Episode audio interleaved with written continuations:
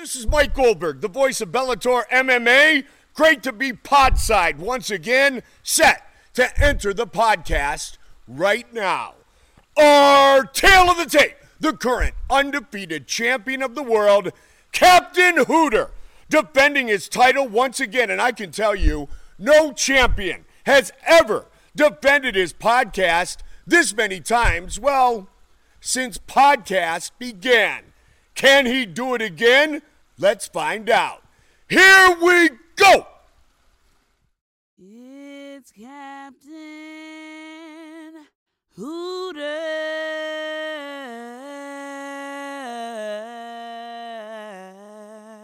Hello. Dzień dobry. Bom dia.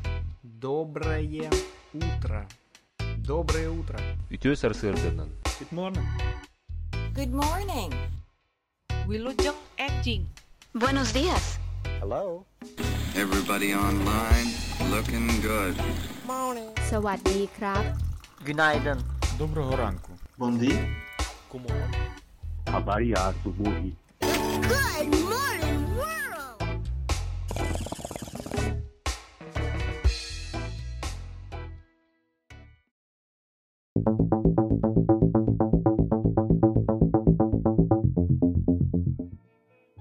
Happening, everyone? Hooter here, coming to you high and alive and tripping. How about this for a virtual 3D environment? Oh, yeah, baby, that's what I'm talking about. We be tripping hard. And this is a perfect, perfect perfect environment for today's very special interview. Wow, look at this place. So, we have a very special interview today with the head of the Haight Street Shroom Shop.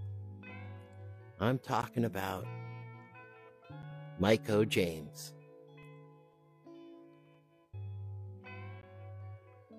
Wow.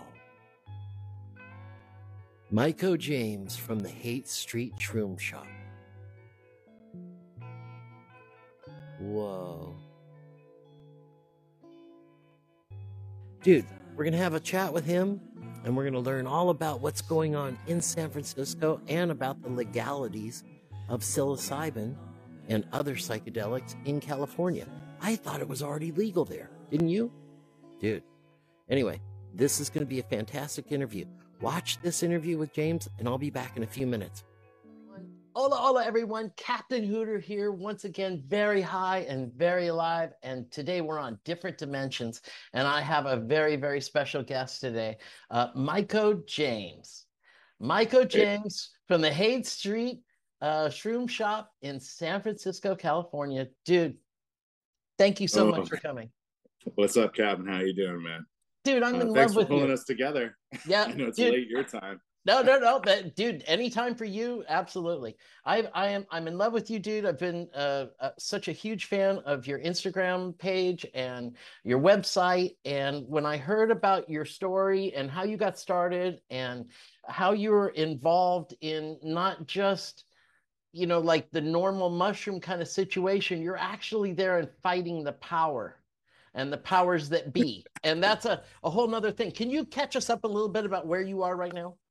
Sure, sure. So, um, uh, well, thank you first and foremost. It's an absolute pleasure to be here with uh, the captain of cannabis himself. Uh, I appreciate you and all your work and and all the amazing things that you're doing, spreading the love of one of my favorite plant medicines. Mm, Period in the world. Uh, part of the reason that I even live in this beautiful uh, city of San Francisco is because I have uh, a, re- a great relationship with cannabis, and and that was kind of a starting point for bringing me out here. But now here I am, kind of like uh, being a different type of advocate uh, towards the ideas of um, creating uh, equity and inclusion uh, for um, natural entheogenic plant medicines, and even further than that, like discussions revolving around psychedelics and the different types of applications that can occur for um, different communities. And uh, you know, SF is kind of like uh, you know, Hippie Hill is literally like two blocks away from where I'm sitting right now. Mhm. And for those of you out there, know that um, with uh, with understanding the idea of entheogens being ancient technology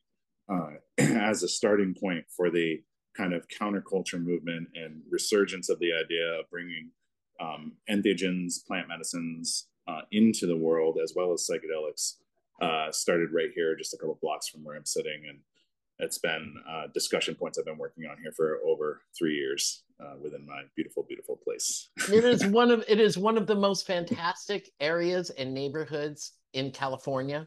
Uh, I was very lucky to uh, be up there for about six months, seven months, and uh, every opportunity that I had, I made it over to the Haight, and just the vibe, of the feel, the people, the shops, the stores, the clubs, the restaurants, everything there is my vibe. I love that whole area. And the fact that you're there now is just, you know, spectacular. Now, can you tell me a little bit though about Decrim San Francisco? Sure.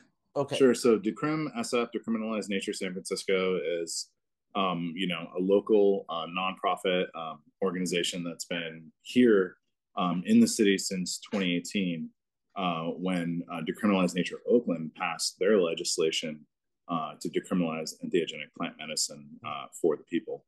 And uh, what happened after that amazing event was, um, you know, I advocated to bring, uh, you know, the leaders and that entire organization over here to San Francisco to initiate the conversations with our board of supervisors. And you know, in a lot of these, uh, when you start talking about local discussions, whether it's a council or a board mm. of supervisors or you know they even have senator type of or assembly members whatever whatever those conversations are.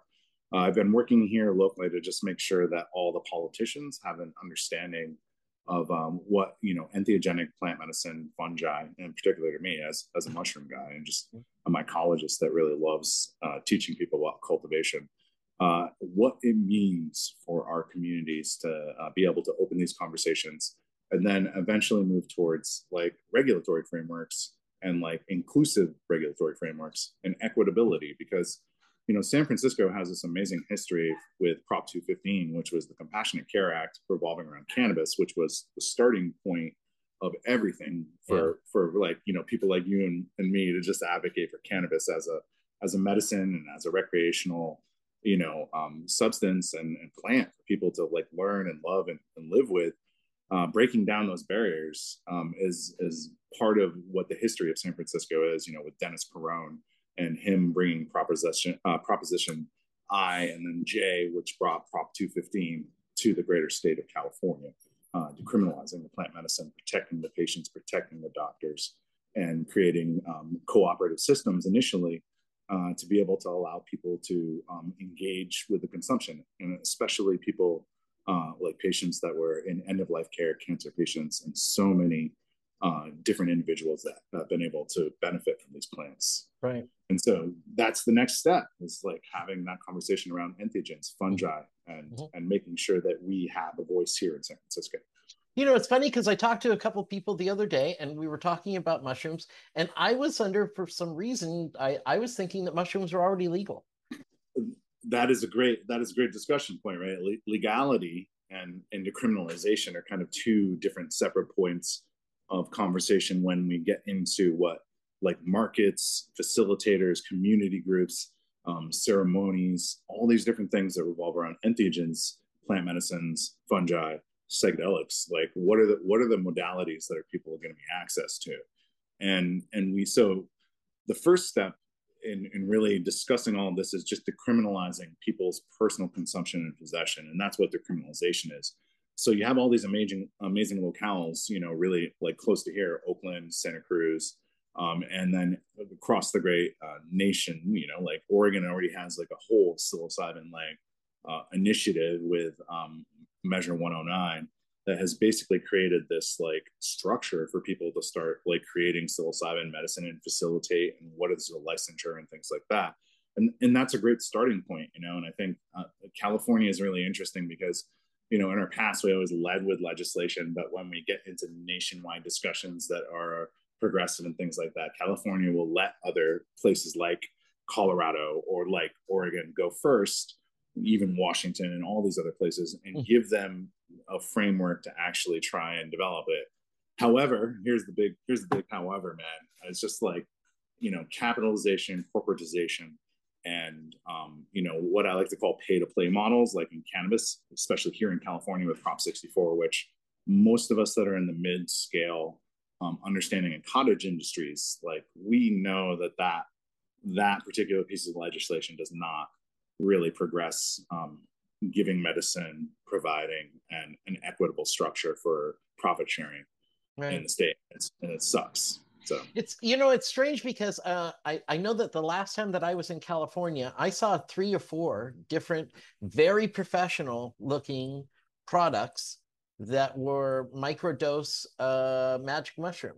It, hey, if you're over in Oakland, there are you know cultivators, practitioners, you know alchemists, herbalists, all creating medicine for the people. And and when we look at where cannabis was back in you know the early '90s and into the you know early 2000s, it, it was this progressive state to where we are now with the level of cannabis that we consume, right? and like whether you know you're an individual that smokes flower you know smokes joints smokes blunts um, smokes bowls smokes bongs you know takes dabs like mm-hmm. just from the inhalation just from like that particular like methodology is so advanced from where it was you know 45 years ago when everybody was just smoking a j on the corner mm-hmm. you know and freaking full of seeds and stems. Claire was getting arrested for smoking two joints and mm-hmm. going to jail. Yeah I mean, we're so far from that shit. You know, Big Chief is still out there in Ann Arbor, like holding it down, and and people don't even know that Ann Arbor was like decriminalized with cannabis for like years and years and years. You know, and and and it's trying to connect all these conversations and uh, and be a, a lighthouse. That's what my space here is. Is just an educational space to yeah. work with people in small groups and one on one, helping them build their knowledge out on this. Right. So your facility is is in a by appointment only scenario. Can you can you talk a little bit about how this journey started for you? Sure. You know, um, it's it's interesting because you know um, talking about entheogens and plant medicines and psychedelics wasn't really the starting point for me with fungi. Um, it, it, kind of all started when my wife um, was diagnosed uh, with breast cancer, right. and just being here in SF and trying to be healthy individuals and people that like engage with our greater, um, you know, community and nature and just getting outside. You know, like the one of the things I love about California, it's like you know, snow, sand, sea. You know, like you can move through like any type of environment that you're interested in, and it's always drawn me to this uh, this place. Um, but when we were going through trying to figure out the type of um, you know protocol to create a really good friend of mine introduced me to um, the work of Paul Stamets mm-hmm. and um, the his like TED talk from I think it was like uh, 2012, maybe even earlier than that. But he um, he talks about the use of turkey tail mushroom um, as an immune system booster in conjunction with Western therapies using um, drugs like Herceptin um, and chemotherapy and radiation therapy.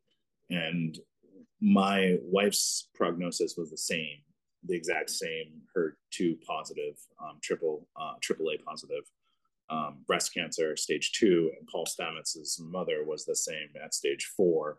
And in that, in the conclusion of that amazing, you know, piece of um, of kind of revelation and, what he does in that TED talk, he brings his mom up this on the stage, and she's in full remission mm-hmm. um, from basically, you know, a, you know, um, a death sentence from cancer when you're in stage four. So undertook that, purchased um, uh, Paul's uh, amazing fungi perfecti supplements for over a year while Melinda went through her um, uh, through her treatment.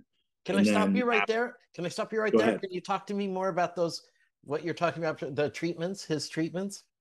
Sure, sure. So, um, uh, you know, when you go, depending on the type of cancer you have, you know, they, they'll they're going to give you a prognosis. They're going to like check into your lymph nodes. They're going to um, look at um, the level of aggression that's there and what type of um, you know Western uh, medicine with you know radiation and chemotherapy can can be the most active uh, path towards remission.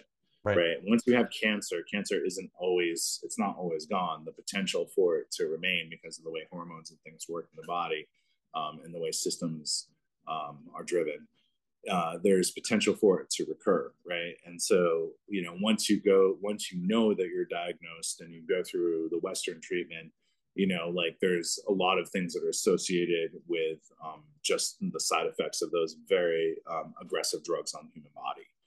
And so, as you're working on attacking the cancer and working on, um, you know, rem, you know, putting your immune system into um, sort of a remissive state, so you can really focus on um, the the negative things that are going on in the body, uh, you can um, hopefully uh, put it into a state where it completely kills it or or takes it out. And it depends on the type of cancer, right? There uh, one of the things that's really difficult in the space of like helping people is there's so many different types of cancer and there's again so many different types of mushrooms mm. and so finding that recipe for for anybody you know like is part of um, part of the process because you need to know what types of mushrooms you should be consuming or shouldn't be consuming just like when we forage mushrooms in the wild mm-hmm. you don't just eat any mushroom you find because you think it's a psilocybin mm-hmm. mushroom mm. a proper mycologist will like really make sure that it is and if it is then the beauty of finding mushrooms in the wild is once you know that spot they will return right and you know so working with the turkey tail mushroom which is an amazing immune system booster um, was an amazing uh, protocol in conjunction with that radiation um, and uh, chemotherapy, and then the West, and then the really deeper um, cancer drugs that um, Melinda consumed for over a year. So, is is the turkey tail mushroom the most used medicinal mushroom?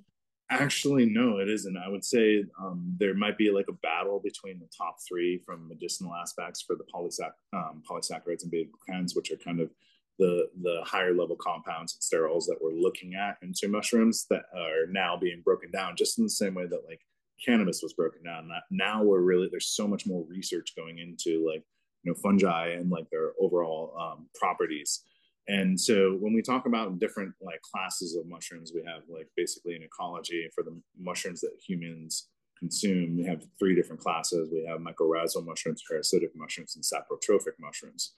90% of the mushrooms that we consume as humans are in that saprophyte, sapro, uh, saprotrophic like class. Like for instance, reishi is probably the most medicinally consumed mushroom because in um, you know uh, Eastern culture they have been consumed for thousands of years, and there's a ton of a ton of research that has gone into that particular mushroom for its anti-tumor, anti-cancer, anti-inflammatory, and kind of like what I like to call chi and system flow mm. um, attributes. Now, well, turkey tail in the more westernized um, kind of model has been used as an immune system like um, functional mushroom to help boost the immune system. Now, you need to be conscious of that. If you have an autoimmune disease, you don't want to eat an immune system system boosting mushroom, right. right? So that's why, like, working with your doctors, being conscious of the type of things that you're consuming and how they affect the human body are really important.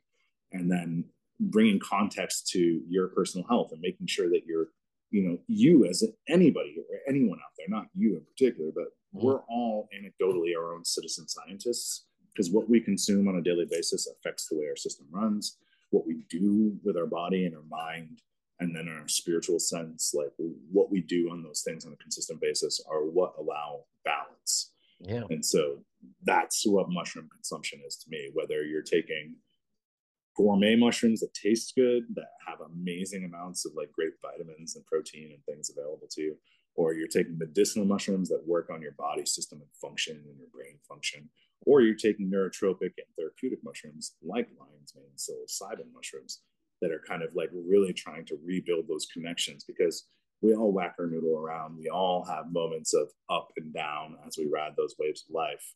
Mm-hmm. And and there's natural medicine that's available to all of us. Sure. Sure. Now, from uh, a more, let's go into into the fun side, the recreational side a little bit. Uh, you're you're sure. in the home of of where you know acid really the deal, uh, liquid acid, tab acid. Uh, mm-hmm. in in the beginning of the Owsley, uh, the Owsley Stanley, where the bear, he's yeah. the he's the man. Yep. Un- unbelievable. And while while I was there, I couldn't believe how much of it was there. Um, and and and then it was a mecca at one point. Yeah. And and let's and let's acknowledge how you know LSD uh, came into the world here and how it became you know a cultural movement because you know whether you're talking about you know um, um, the fathers of, of LSD production here, Owsley, Stanley, you know, Bear, the guy that brought it to the Grateful Dead and brought it to the street corners and brought it to the people here at, en masse, or you're talking about um, uh, Nick Scully um, and um, uh, oh man, I'm forgetting his name. Um, but the the whole crew that was really mass producing Orange Sunshine and the Brotherhood of Eternal Love and the people that were like really mass distributing it to the people trying to make a cultural um, and perceptual shifts. Orange Sunshine. Um, okay, so just had Jair from from Amsterdam, who has a cannabis museum, and he has one of the he has one of the surfboards from the Orange Sunshine movie that was funded partially from smuggling, and inside the surfboard is a stash spot. Uh, that was LSD, oh, yeah. It was a, they were a, they were they were progressive, creative. They managed to they managed to turn on the world. I mean, if you if you read any of uh, Terence's uh, like True Hallucinations, right? He talks about in that particular um, like recount how when he's in I think Nepal, where he like his brother sends him like a tab, like a couple tabs of orange or pills, because it was mainly Preston pills at that time mm-hmm. of orange sunshine. He just like talks about melting into the universe there, uh, while also smoking some sort of natural DMT at the same time, which is like mind numbing in of itself. Thinking about you know um, all that progressive like uh, you know movement towards Western um, consumption of all these different plants, entheogens, and, and compounds. Mm-hmm. Well, you, you started into DMT, and I, I guess right now the the real uh, fads of the moment are really uh, DMT and ayahuasca, um, and uh, probably there's there's I imagine that there's going to ultimately become some sort of microdosing formats of those. Yeah, there's there's no doubt. I think so I think all entheogens come in, in you know in so many levels. So let's just say, acknowledge the differences, right? Like entheogens, uh, fun, entheogenic fungi, entheogenic plant medicine are kind of the ones that naturally have these different tryptamines and phenethylamines that create psychedelic states. Okay, mm-hmm. and they come in many different flavors, um, and they can be combined together with MAOIs or other things to extend the experience. But if we're just going to kind of like talk about like ayahuasca and DMT, right? DMT comes from a lot of natural plants, right? Mimosa uh, hostilis and the acacia plant. Like there's a lot of different places that like high levels of DMT can be extracted. And then, you know, that can be consumed in many different formats, right? Mm-hmm. And then ayahuasca is a natural through the chacruna and other types of um, the caapi vine like in other types of MAOIs that exist down in South America, they can take these two vines, combine them together in a brew, which creates a, um, a long staying psychedelic effect and makes the body and the breaking of the blood brain barrier much more like easy.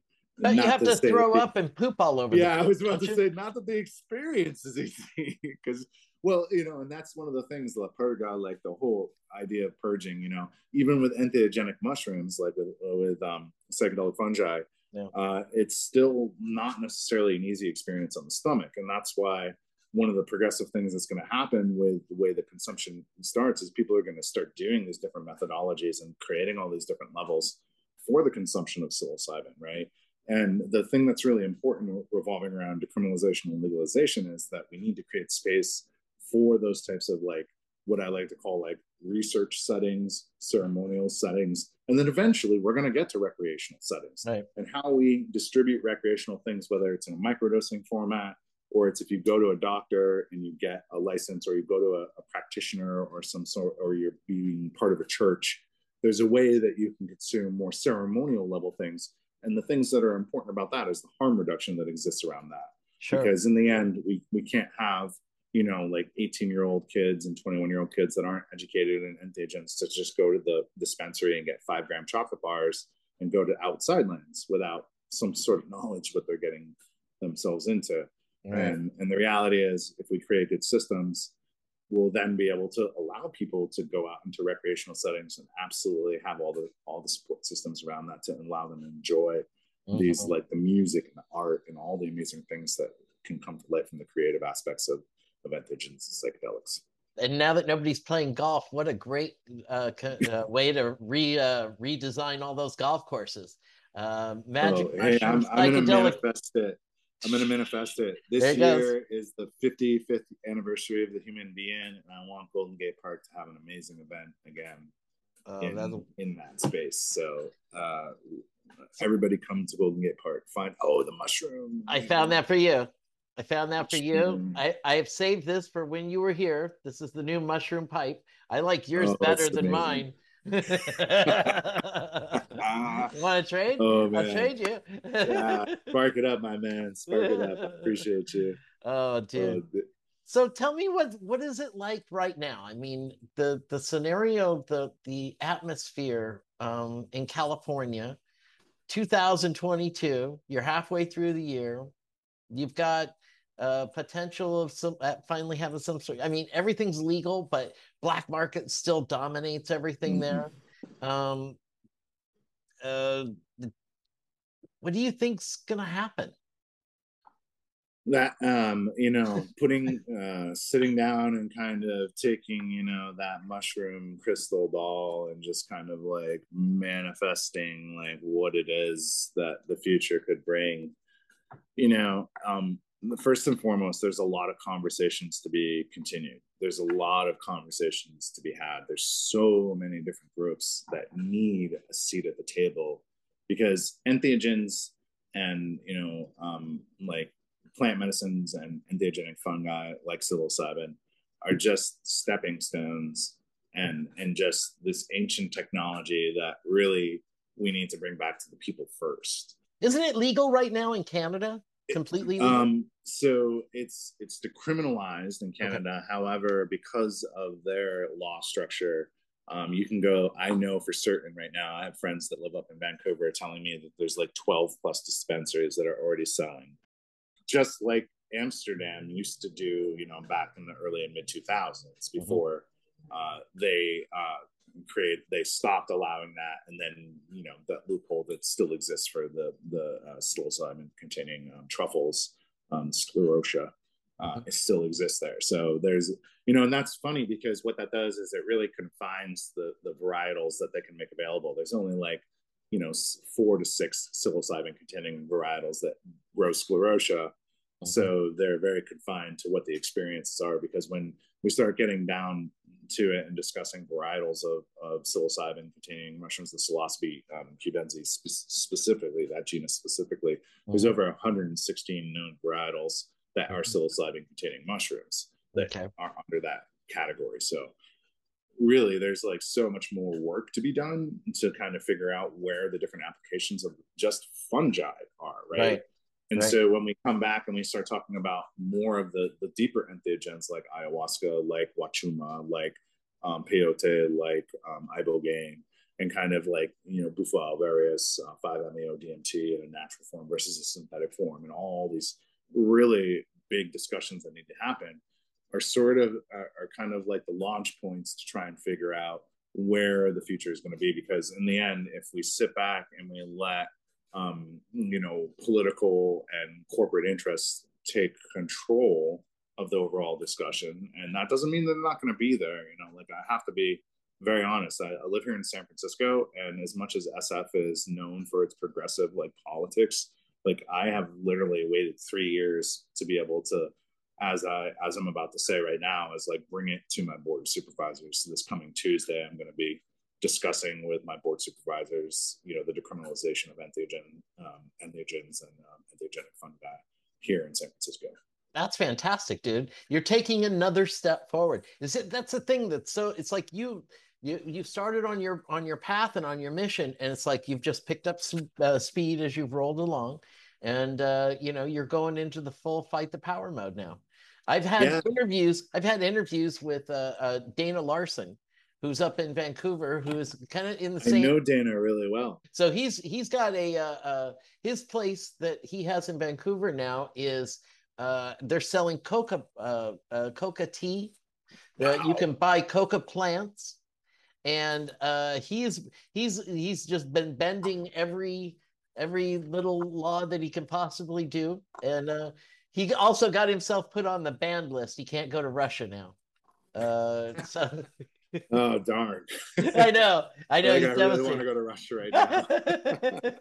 um, uh, and no, no disrespect to Russia at all. The people there actually have an amazing kind of history with entheogenic fungi like the Amanita muscaria. Like Siberia is where the Siberian shamans are really who like manifested the great medicines that can be developed through um, consuming the Amanita muscaria mushroom, which is the same mushroom in my logo here.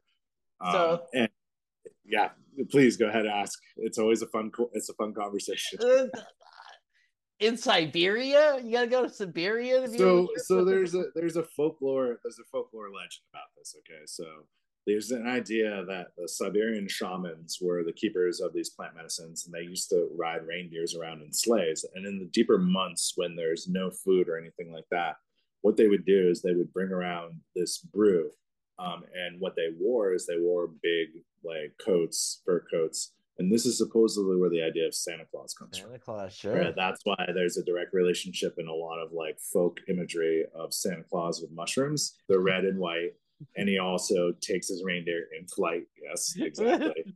um, so uh, just to be candid and kind of like not a little graphic, um, the there's an idea that um, basically uh, the shaman that was carrying around this this medicine was basically what he was doing is he had collected all the amanitas right on the front end of the winter and then he stored them and then he would feed them to the reindeer. When the reindeer ate them what would end up happening is as it processes through their liver what ends up coming out is really the active compounds that are really want to be consumed. So basically he would collect the reindeer urine and then he would make a brew out of that and then that is the brew that he would share with everybody as he goes out. Yeah it's um so let's just be honest you know like amanita muscaria is a is a um it's not a uh it's not a tryptamine cons- uh, containing um uh, mushroom. It's actually more of a like a psychoactive sedative like similar to ketamine uh with uh, muscarium and the muscaria uh, compounds that are in it. So when people who don't when- live, when people don't uh, people who don't live in Russia or Siberia, can they ever get that? so that that's a funny question you know depending on where you are internationally there are like if you can get siberian amanita muscaria then just because of being able to get that varietal right there you can you can very much kind of hold to the fact that that might be something you could, could create a brew out of right i, I want to be like 100% transparent here like let's just Mhm. make sure like this Oh. isn't like, an experience for the faint of heart it's not Mhm. like it's not necessarily fun per Mhm. se, but it's kind of like perceptive. And it's more like a instead of like going up here, you're more like going boo down Yeah. here. You Okay. know, like really rooting down into the earth in the in the mycorrhizal relationship that Amanita muscaria has with the plants and trees that it grows around. You know, it's interesting that you talked about doing that in that in in in that kind of a, a, a method.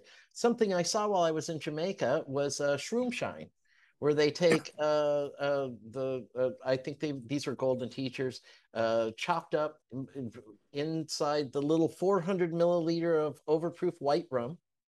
Uh, Oh and yeah. then- yeah, and then and then they had something that they could actually dose. Oh yeah. So um so fresh mushrooms, right? This is an interesting thing. It's like the reason that um, there's a discomfort associated with consuming mushrooms is 90% of people consume dried mushrooms, right? A dried mushroom is is you know mushrooms in their life, right, which is a very short time period of you know span when the as soon as the you know the veil uh, is broken and the cap and the gills are exposed, this mushroom is at the death. It's at the end of its life cycle because it's spreading its spores out into the world so that its genetic information can continue on to find new food sources. So, you know, when we start talking about fresh mushrooms versus dried mushrooms, dried mushrooms are the way that we preserve those compounds after we take all the water out. So what's left behind is called chitin and or chitin or chitin, depends on where you are in the world. Mhm. But C H I T I N, that chitin is a, um, a biomass, a cell wall structure that our body isn't necessarily attuned to break down. That's why when you're consuming fresh mushrooms, you always cook your mushrooms. You don't eat raw mushrooms. It's been a misconception, right? We all used to eat the Cobb salads that we get at the, the cafeteria with all the button mushrooms chopped up on top of it.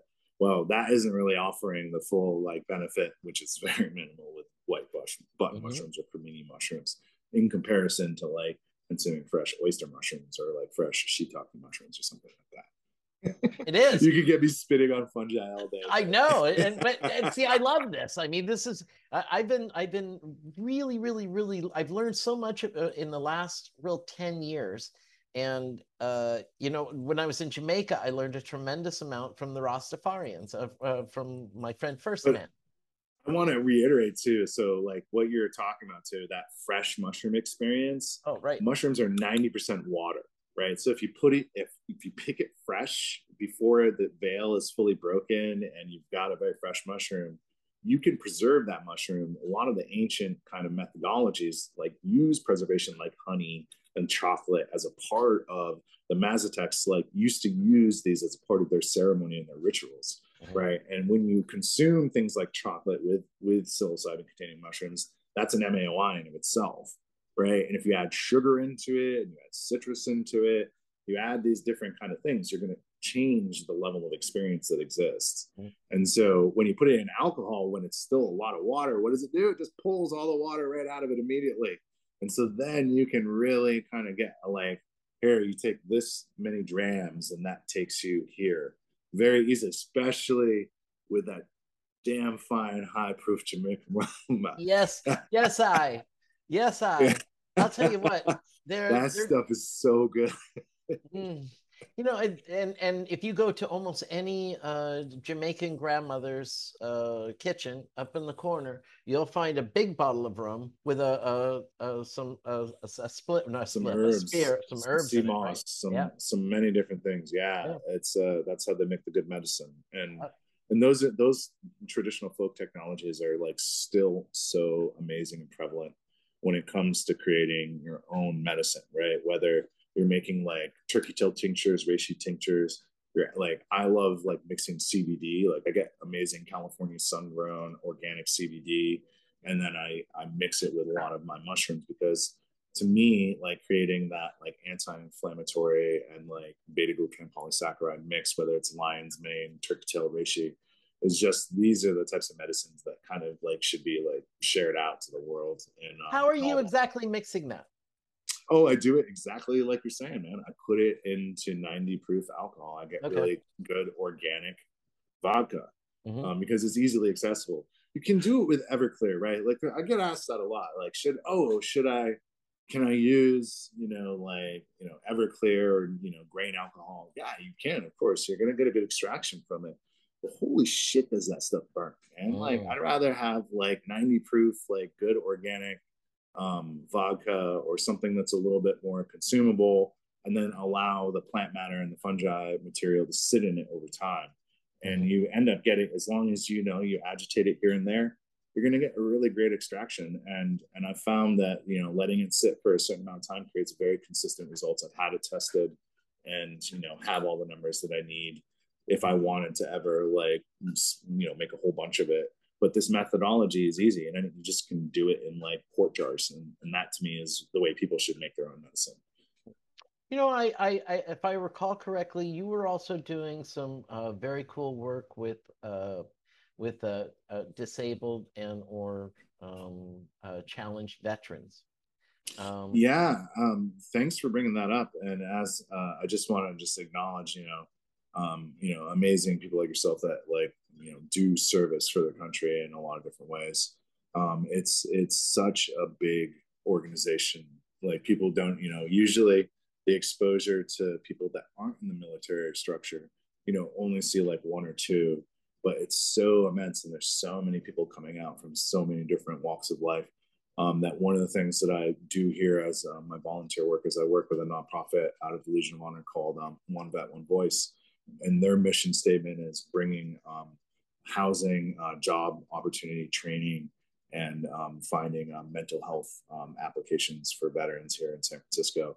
And so I work as a volunteer educator, kind of talking about these alternative healing modalities because there's a lot of veteran voices right now that are out there um, in the psychedelic and entheogenic plant medicine space, um, and the application of um, using these uh, these different substances uh, for veterans that are coming back from a, a, whole bunch of different traumas and a whole bunch of different you know mental health issues and physical issues.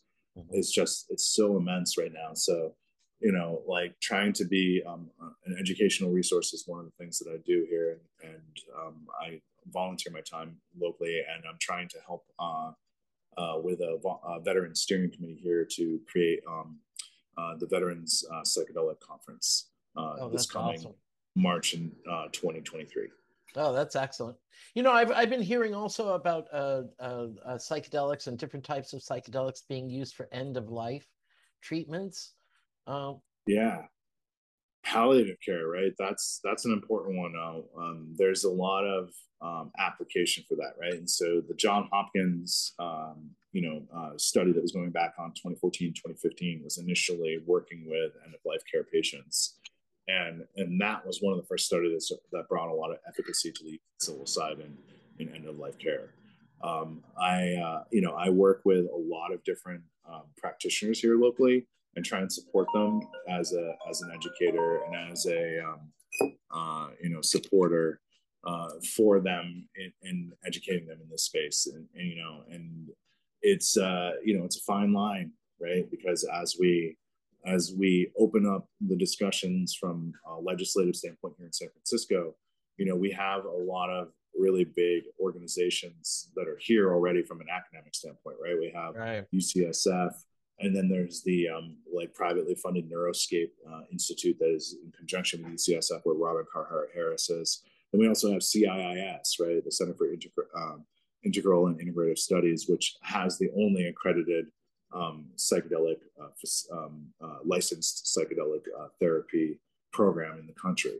So you know, our discussions here in SF are are progressive and different than a lot of other communities and locales because we already have this weird infrastructure that's here where people are doing research however there's like no public access at all and Yeah. so you know when we look at amazing places like oakland and santa cruz that have created public access by by decriminalizing the personal possession and consumption of entheogenic plants and fungi then you know like we look at their discussions and recognize that san francisco has a different set of like um, needs as a greater community because of like organizations like that and because of the potential money that's going to come into this Yeah. What are you allowed to do? What are they? well i'm, a, I'm allowed to talk about psilocybin this, is a, this is a free country man i'm allowed to talk about psychedelics Yeah. um, uh, just be you know from a very uh, from a very candid standpoint you know what i want to do what i want to do is i want to teach people how to grow whatever type of mushrooms that they want to grow right now i teach people how to grow gourmet medicinal mushrooms and i talk about therapeutic neurotrophic mushrooms like lion's mane psilocybin right. um, but but full big caveat just because um, psilocybin containing mushrooms are on the schedule one um, you know classification uh, it is illegal to um, uh, consume um, cultivate and um, you know even uh, share the intent of, of teaching people how to cultivate yeah. so part of my my my charge here, part of my journey here, is to get to the point where I can legally have those discussions. So when people have questions to me, it's just a simple answer. Because the best part about growing mushrooms is a lot of mushrooms grow very much the same. Mhm. And so once you understand the process of how mushrooms are cultivated and how mushrooms grow in the wild, the process of growing whatever mushrooms you want is pretty straightforward. I love watching. I've been watching your reels and your clips when you've been out foraging Uh, uh, uh, in the in the wild hills of San Francisco. But you do. That- have that's my favorite thing to do. Yeah. it's it's my favorite thing to do. You know, I'm I'm really blessed, and that's the thing too. Is like you know, SF's a big microclimate place, right? And our mushroom season is not right now. Everywhere else in the greater United States is like mushroom to heaven, hmm. right? It's it's summertime. You have high humidity, you have moisture, you have rainstorms, and that's when mushrooms want. Here in Northern California, that happens in our winter, and so you know, as October rolls in through about you know March you know, April, May, maybe June. You know, it depends on how much snow we get up in the Sierras. I I follow the snow line as much as I can to try and continue foraging for mushrooms. That's cool. You know, uh, m- one of my mentors, my uh, my Obi Wan Kenobi, uh, Max Montrose, uh, the founder of the uh, Trichome Institute, uh, moved this year, last year, last year to Oregon, and he is uh, doing all types of uh, uh, growing. But he, one of his specialties I know of, is uh, um, uh, cacti. Mm. Have you? Uh, do you have any experience uh, with? Uh, and I've, I've, I did peyote. I think once when I was about twenty. So you know, let's let's be um, bring it all right. There's like over eighteen. I think the number is eighteen. You know, mescaline containing cacti out there, right? And and the peyote cacti is the most well known because it's been uh, used in you know indigenous uh, um, native ceremonies for the past few hundred years. Mm-hmm. Um, so that's the most well known one. It's also, um, in a lot of greater context from a political standpoint, the most controversial one. Uh, we have um, some native groups that are really interested in like preserving uh, the cultural and ceremonial um, use of peyote and not allowing uh, consumption of it outside that space. Oh, I didn't know Um, that. Yeah. Um, well, let's just let's just be hundred percent, you know, like with it too. Is like their peyote. Um, the big the big thing about peyote from uh, a standpoint here in North America and Central America is the preservation of it naturally, right? That's the big conversation in my mind as a cultivator, as somebody that loves all entheogenic fungi, plants, and and medicines. Um, you know, preserve preserving peyote is the most important thing in the grander context. However, what we do have is we have a um, we have um, an epigenetic you know level of trauma that needs to be acknowledged revolving around the way that native people here in america were treated you know hundreds of years ago and then the way that they were taken away from their lands and, and all the reparations and all the ideas that revolve around that right Mhm. that's what a lot of these discussions are about because i don't think the native american church which is the bigger um, the bigger organization that wants to preserve this right is necessarily saying that, that that they don't want Westerners to consume peyote. I think it's more about making sure that the preservation of their ceremonies, their heritage, and the way of who consumes based on the way that it's naturally collected is is the is the topic. And mm-hmm. so by creating space to allow the Native American church and and, and our native peoples to hold space and, and, and maintain the right to that sacred land, I think is is the simple the simple conversation. However, as a cultivator, what I would like to see is I would like to see the prolifer- proliferation of peyote where everybody can grow it. And then, you know, if you're patient and you have that level of intention, then in three to five years, you'll have peyote for yourself, for your own ceremony.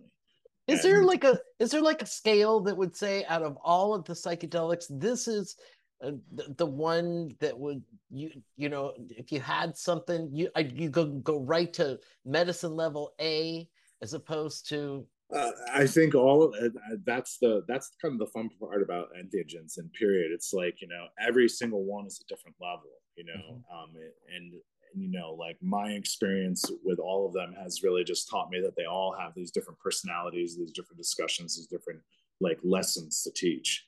And when you kind of come back to it, whether or not it was an intense experience or it was a mellow experience, or you know like you you know depending on your group ceremony or your personal space like all these things affect that overall kind of understanding of what the teachings are to be laid. So you know if i'm going to just put them in line with each other as a simple starting point you know like ayahuasca is kind of the big connector the big connector you know like peyote is kind of like the grounder. And like when you get in between those you have wachuma you have 5-meo dmt you know, and 5-MeO DMT and DMT in general are very short-lived experiences, but they're very profound. They're very like, you know, they're repeatable, and that's the reason that it has such a it has such a, a larger context and space when we talk about consuming entheogens.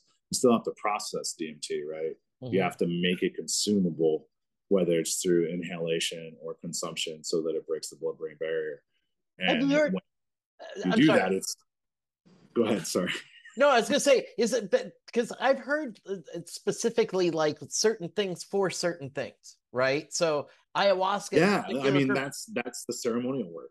okay, yeah. the- So the, the ayahuasca for like people that had alcohol problems is is uh, like a very common uh, uh, uh, link of people that are making the journey because they they've been you know chronic alcoholics for 25 years and they go down and they have this do do you can you see it you know i i can almost see in a few years us having like a regular MD doctor and also having a mushroom doctor or a mushroom. Yes.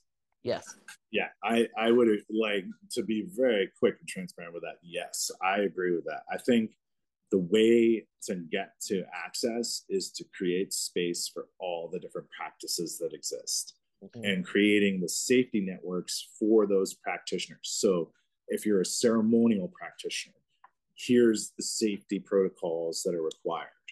If you're a doctor, like that's why doctors get so much efficacy in this conversation is because they've all taken that Hippocratic oath. And it's sort of kind of like Uh-huh. that doesn't mean doctors aren't being bad. I mean, we like just listen to podcasts of there. There's plenty of bad doctors. but when we come to the discussion of the the dispensation of psychedelics or entheogens, right now the doctors kind of have the upper hand because of the way that cannabis was initially administered as well. Sure. So it's like, do we, how do we create the framework for everyone? Yeah, like you get Pfizer to buy up all of the uh, uh, mushroom processing plants in the world and have them start processing it. And as soon as they're networked through their network of paid doctors that they have everywhere, they can. They just want to patent it. All the all the big pharma do. wants to create the patent on the compound so that they can distribute the and then and then that's the hard part because what they what in in Western culture and the way that capitalization works, what they would want to do is create scarcity within the the more kind of natural forms and and access points. So what we need to do is we need to create regulatory framework. We need to create inclusive conversations that allow you know pharma to exist, but not like cut out like people like myself. Like I I don't want to be a giant cultivator, but I certainly want to cultivate mushrooms and be able to give them away to my community as a part of my educational framework Sure. you know so people have access when they come into the class and they feel the value of the time that they spend here learning whatever type of things revolving around mushrooms and um, and plant medicines that they want it's fascinating. You know, everyone around the world are all dancing around the rules. You know, uh, uh, Venus in uh, the Netherlands is got uh, water right now where they're using Mhm. nanotechnology in order to to put in just the right amount of uh, correct amounts of hemp derived. Uh, uh, you know, it's uh, brilliant, right? I I continue to be amazed at by the innovation, right? So that's the that's the hard thing to to sit back and and not acknowledge, right? The innovative kind of methodologies that people are creating right now as a as a cottage industry, as an a, like a nascent industry, you know, an industry that doesn't really exist, but people know is about to come. Um, like I I can't do anything other than geek out on it because people are doing really good work and and trying to create a, a safe um, space that creates access is kind of the biggest part of the discussion that I think I'm going to continue to advocate for here in San Francisco and nationally, so that um, so that you know people have access and people can decide the way that they want to consume. And is that what part of what this meeting you have on Tuesday is, right? yeah that's exactly what we're doing is uh, we're bringing the um, the decriminalized nature platform for uh, decriminalization of entheogenic plants and fungi to my board of supervisors we've we've taken um, some of the uh, feedback and some of the direction from the greater national movement. And we're going to um, uh, i'm kind of like let me be uh, transparent right now. I'm antsy because they released the agenda on friday and they haven't put it in yet. I mean they're going to put it on monday? I don't know. I'm kind of like i got emails to send uh, to make sure. But i know that um, the team uh, that i've been working with for the past three years is we're all going to come to the board supervisors meeting and, and make sure that our voices are heard and so my board supervisor said he's going to bring it so dean preston I'm praying upon you to to pull through and do the things that you said. And what do, what kind of outcome are you hoping to happen from this? Well, my hope is that um, between now, so the, the hardest part about this uh, for us in the city is that um, the board supervisors are going to go on their re- their summer recess, which is for a few weeks uh, until early September, late August, early September. So the hope is is that they will bring the legislation to the board. The board will then have an opportunity to engage with us and other local constituents revolving around the topic. And then in early September, right around the time frame uh, that the state uh, assembly is going to be bringing it back to their um, uh, greater uh, legislature Mhm. uh, will have decided what decriminalization means for San Francisco. Hmm. Can we send them off with little summer vacation packages with some chocolate covered mushrooms? oh man, I might wish Leary had in it. Right. I wish Leary had it right when he said dose the water. I wish, you know, and and let me acknowledge all the amazing like outlaws and and you know grandfathers, grandmothers, and all the amazing people that came from this area where I'm sitting right here, where my little my little lighthouse amongst the uh, amongst the fog sits, trying to kind of progress these things because without that um, that counterculture attitude, without the original like um, medical and research that was done into these things, we wouldn't be able to like actually be at this point right now where like we're engaging in a legislative conversation, right. and that's awesome. So, like, thank you for your work, my friend, and just being a part of this amazing process yourself. So, I love connecting with my my canon brothers. oh yeah well you know and and it was it's very obvious i mean because when we first connected it's like you have this this this drive which is is obviously going to uh, prevent you from stopping until you get what you want and so uh, uh, you know i see that i respect that i love your your videos your instagram videos are outstanding and i learned Thanks. so much from you. And uh, you know it- it's also the the fact that you're you're like the next you're the new breed of an incredible amount of history. You know that street is the one of the birth, birthplaces right?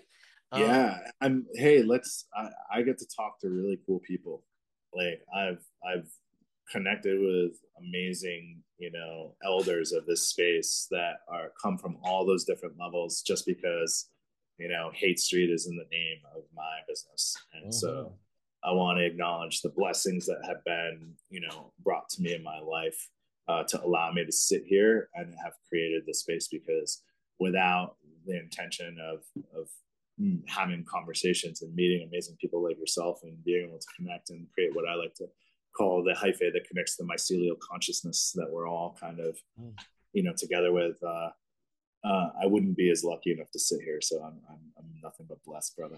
so let me let me let me let me ask you about your crystal ball I, i've been ever uh, telling everybody or magic wand you've got a magic wand You Okay. can, you can change the rules and uh, uh, create uh, what you think is fair how would you how would you set everything up right now I think okay. I You're think that I think the simplest um, point to access is creating um, a system for inclusion that that takes into account people that are working academically to do research, people that privately want to do research, and people that are interested in standardization. So that is a point of like one kind of like what I like to call the medical model Mm-hmm. and how people engage within each of those three simple buckets, okay? Because it goes even deeper than that. What type of research and all these things people want to do, and what they're going to do with their data and things like that. Because in the end, if we're not looking at what the intention of any company, organization, nonprofit mm. is, what their purpose is, and and then applying what a licensor structure is to that particular group. Because if you are a nonprofit and your whole point is to give away medicine, then you shouldn't be paying a ton of money to like operate and be available. However, if you're a multi-million dollar corporation that wants to, you know, work on standardization and create, you know, like standardized products and things like that, then the way that you operate within the locale that you want to put your space in should also be accounted for.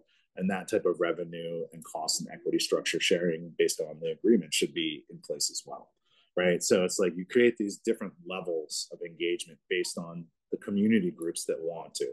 Because in the end, it's not one person like me selling mushroom chocolates out to the world, right?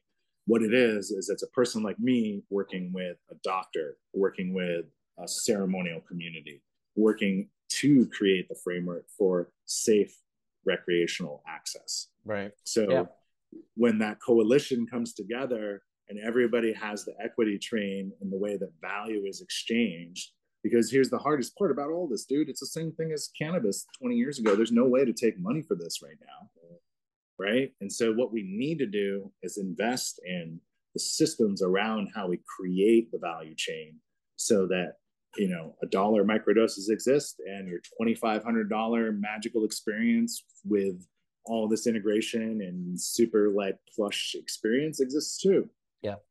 That's, love it. that's what it needs to be. That's what I want the future of this to be. And I want it to be like that for every city that wants to do it the way they want to do it. And so it's like it's hard because when I watch places like Oklahoma right now, which are like they brought legislation to the state, and then all of a sudden they're like, nope, we're only doing psilocybin research for veterans only, which is which is fine, but they made it very clear what their model is. You're going to come and you're going to be a big corporation. You're going to apply for a license. You're going to do a study, and you're only going to work with this group. You know, that's one of the things that kind of bothers me also in, in being American is the fact that, you know, Canada's getting a huge head start on all of this research. And uh, I mean, well, our neighbors to the Great White North have always had a much more progressive aspect to you know community health. Let's just yeah. acknowledge their healthcare system is a little bit better. But I want magic mushroom peanut brittle, and they've already got magic mushroom peanut brittle, and that sucks. Of course they do. Fuck, dude. my friend, my friend is teasing me with it. He's going peanut brittle now, and uh, I'll be having some chocolates a little bit later. And he, oh my they, gosh! Oh, they've got everything going on up there, and it's all properly micro dosed. Yeah. And that's, you know, also, you know, speaking of that, uh, just as another kind of a, a follow up of how I can see this going, uh, Las Vegas just got through having this interview with uh, Larry Scheffler from Planet 13. And Mm. uh, they are opening up a restaurant where you will be able to infuse yourself. So it's a, a if you get steak with a béarnaise sauce, you can get a béarnaise sauce with 10%. Uh, oh wow! Yeah, I'm excited for that. Are we gonna meet there? Are you gonna Uh, meet me there? absolutely. I'm ready to I'm go, gonna man. Oh. that. Sounds amazing. Tacos with guacamole. Says your guacamole will be infused. You can Oh, you, that's you amazing. I've yourself. never even thought about cannabis infused guacamole with that fat. That's a freaking amazing idea. God. So just like my brain, because now they're going to have cannabis lounges there, right? And I was speaking to this man two years ago about cannabis lounges, and he was telling me he already had the plan, already knew it, and he does. He's it's going to have a bar and a gaming room Are you area over. me if I think psychedelic lounges are going to exist? Oh yes, you know. And now here's the next thing I was going to talk about is Oculus Rift. So I I Okay. created a virtual world inside uh, the Oculus Rift uh, Yes, called the. Hooterverse. Uh, I have a mushroom room, and uh, I have a a, a, a lounge and that overlooks the Amsterdam canals, and a art gallery, and a, a newsroom. Anything that your mind can imagine, you can create in there. And I have been to two or three different rave parties and a mushroom party that was all a psychedelic 360 degrees. One of them was the size of if you were walking into an airplane hangar. I mean, as far as the distance, the In the metaverse, huh? And you had to go over and walk this long distance to get there and then you get in there and every it was the most amazing and if you look at some of the early videos that i did i have a couple Mhm. of other I've seen them, man. I've I've seen what you've built. It's pretty Ooh, cool. the- well it's it's the also some of the worlds that are in there like there's a Mhm. mushroom world that i did on one of my episodes it might be with ian's episode ian Oh, cool.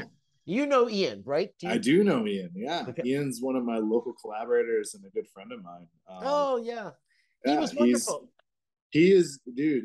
He is by far one of the top scientists in this in this emerging space. Mhm. and I've been I'm very blessed to know him and his crew over in Oakland and the amazing work that they've been progressively doing for the past three plus years. Advocacy work, the access, just just really really great guys overall. I was blown away by the process and how they went about it. And, you know, I, I was going, well, how do you test multiple doses of different kinds of mushrooms without, is there one person? And, and he's like, He's Mikey. He's like, Mikey. it's like, let him try him. Okay, let's go. yeah he he uh you know this is the best part about this is when you look at the overall community that's here in the bay area when you're looking at even the original like grandfathers and fathers of this you know like jim fadiman stanley krippner dr david e. Smith like the founder of the haight ashbury free clinic all these older gentlemen that were like back in their day were just open-minded enough to think whether it was harm integration or like dispensation or, or studies or things like that. They created the found the foundation for us to be able to have conversations like we're having right now. So we have to acknowledge them but we also have to move forward to the more important conversations revolving around the amazing diverse communities that exist in spaces like san francisco like oakland like santa cruz like ann arbor like um, washington d.c and all these places across the country and globe that are like bringing these conversations to the table Can you see a point in the future where San Francisco and and in particular the Haight area will go back to its initial glory as being, you know, the the spot to go to around the world? There'll be 50 shops all up and down the street where you could get all kinds of different right you know the first psychedelic shop was right up on Haight Street, and there's a there's a pizza, an amazing pizza joint there right now. Um, and you know that was very short lived, right? It was from basically 1965 to 1967 uh, before it kind of got shut down. And you could go in there and, and basically purchase LSD. Mhm. Now, where do we sit now? Because like even cannabis, like cannabis uh, coming to the Haight Ashbury has been something that was like actually withheld by the city for a very long time. And now we have two of the largest cannabis companies in the world, like having their biggest retail spots right here in my neighborhood in a very short, like small green zone that exists towards the end of, of Haight Street near Golden Gate Park. Which two? So, what's that? what which two? Oh, it's um cookies. So Cookies. Berner's on Haight Yeah, yeah. and um, Harborside opened up their new dispensary around the corner on Stanyan Street. Mhm. So we have um, the the block that exists for the air quote green zone and the Haight is very very small, um, like one square block, and Wow. both of the the dispensaries, which are multi million dollar corporations in the cannabis space, exist here. Mhm. So. Uh, what do- what do I think as the Haight Street Shroom That's Shop as a guy man. that someday wants that? Well, let me tell you, you know, like I want to see dispensation here, but I also want to make sure that there's like a moratorium or at least some sort of like discussion point or regulatory framework for people that own a cannabis license or are invested in cannabis industry here in the city to not be able to necessarily have the first grab at licenses because to me that's a monopoly and you know nobody can compete with multi-million dollar corporations like Steve DeAngelo and like Berner's you Sure. know and and cookies so Or what know, about there- this? Look what you had up in Canada. You know, Yeah, Jodie yeah. Emery's uh, uh, uh, Twitter feed where she's got the all the the police people and all the politicians who were the ones who all and and let me let me be honest too like a lot of my local small business owner friends that are up on Haight Street right? Like I'm actually a couple blocks off of Haight Street. It's the big joke that I always tell people. It's like if you're not willing to find the Haight Street shroom shop then you haven't searched hard enough because I'm actually on Hayes Street. I'm about across the panhandle not very far from Cole and Haight Street But you know my my friends that are up there that have businesses that are you know thriving and, and working on the neighborhood aspects of why the Haight ashbury is so important to the history of this city and to the history of like psychedelics and cannabis and things like that you know they all support this. They all support the movement of this and they want to see like microdoses be available in like different like you know formats and things like that. And whether or not the microdoses are like you know point like two five to 0.5 grams, which is going to threshold somebody and make them feel it, or it's all the way down at 0.1 and we're like playing Dr. Jim Fadiman's, you know, like 10% of a psychedelic experience, like number for microdosing. I think there's going to be a point in time where you're going to be able to just like Delta 8 or other THC, you know, byproducts and variants. You're going to be able to go into the corner store and get microdoses of psilocybin or microdoses of psilocybin derivative products. Have you had any experience with THCO or THCP? Um, not O. Um, I've had a little bit of B, and then I've mainly kind of messed around with Delta Eight because that was the thing that somebody kind of like provided to me one time to try out. Mhm. You know, like I'm I'm a very straightforward kind of like sun grown California cannabis guy. Like I try my best because I like to consume my cannabis, and um, when I do when I do smoke it, like I like to have sun grown. I tend to find that the dispensary cannabis now is I, mean, I don't know if I'm getting too old or something. Yeah. That's a little too strong for me. I can I can I can hang. Don't get me wrong. I love it, but uh, you know, I prefer I prefer a mellow a mellow a mellow blend, and uh, I tend to notice that the sun grown California stuff that's organically grown tends to be the the the good OG to me. That's Yeah. that's what I like. You know, it's uh, I'm excited. Uh, I'm I'm gonna have an opportunity to uh, interview Ben Dronkers, uh, the guy Ooh. from uh, Sensi Seeds, and uh, you know, one of the real legends uh, in in the Netherlands. and uh, it's interesting because he made his one of the main bus- business decisions he made was not to really be a coffee shop, but to do seeds because he didn't want to go to jail. And you know, he waited, and you know, it's much like what you are. It's obviously you, uh, a- and plus you have the most beautiful new puppy, so you know you can't go to jail.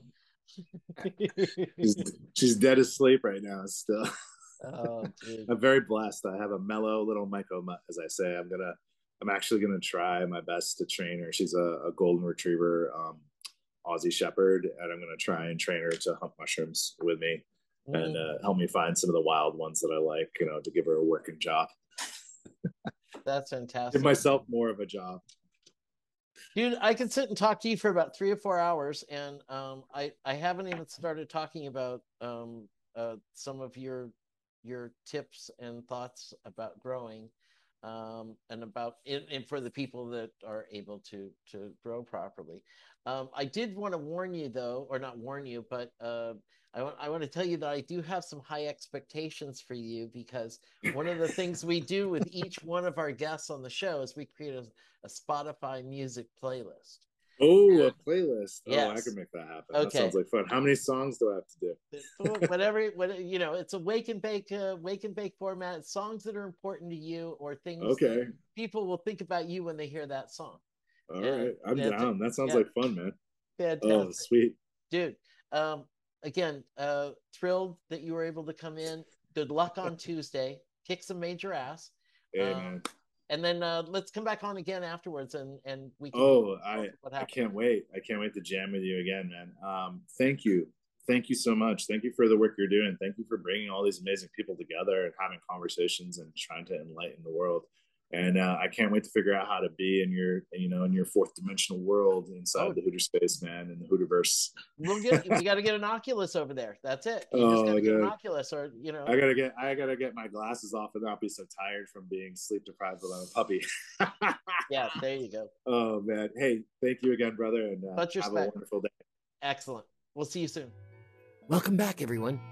Wasn't that a great interview? What did i tell you? Dude knows his shrooms i can't wait to talk to him again. I think we're just getting started on this subject.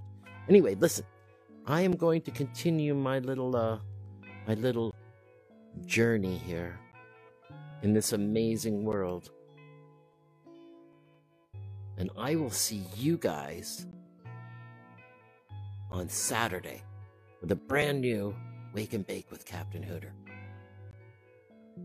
See you guys later. Bye.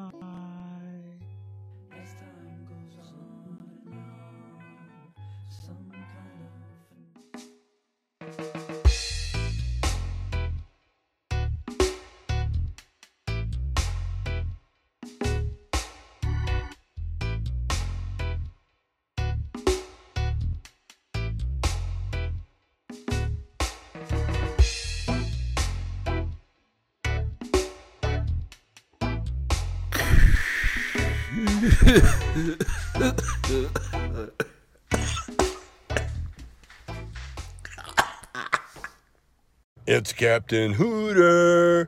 Far out, man.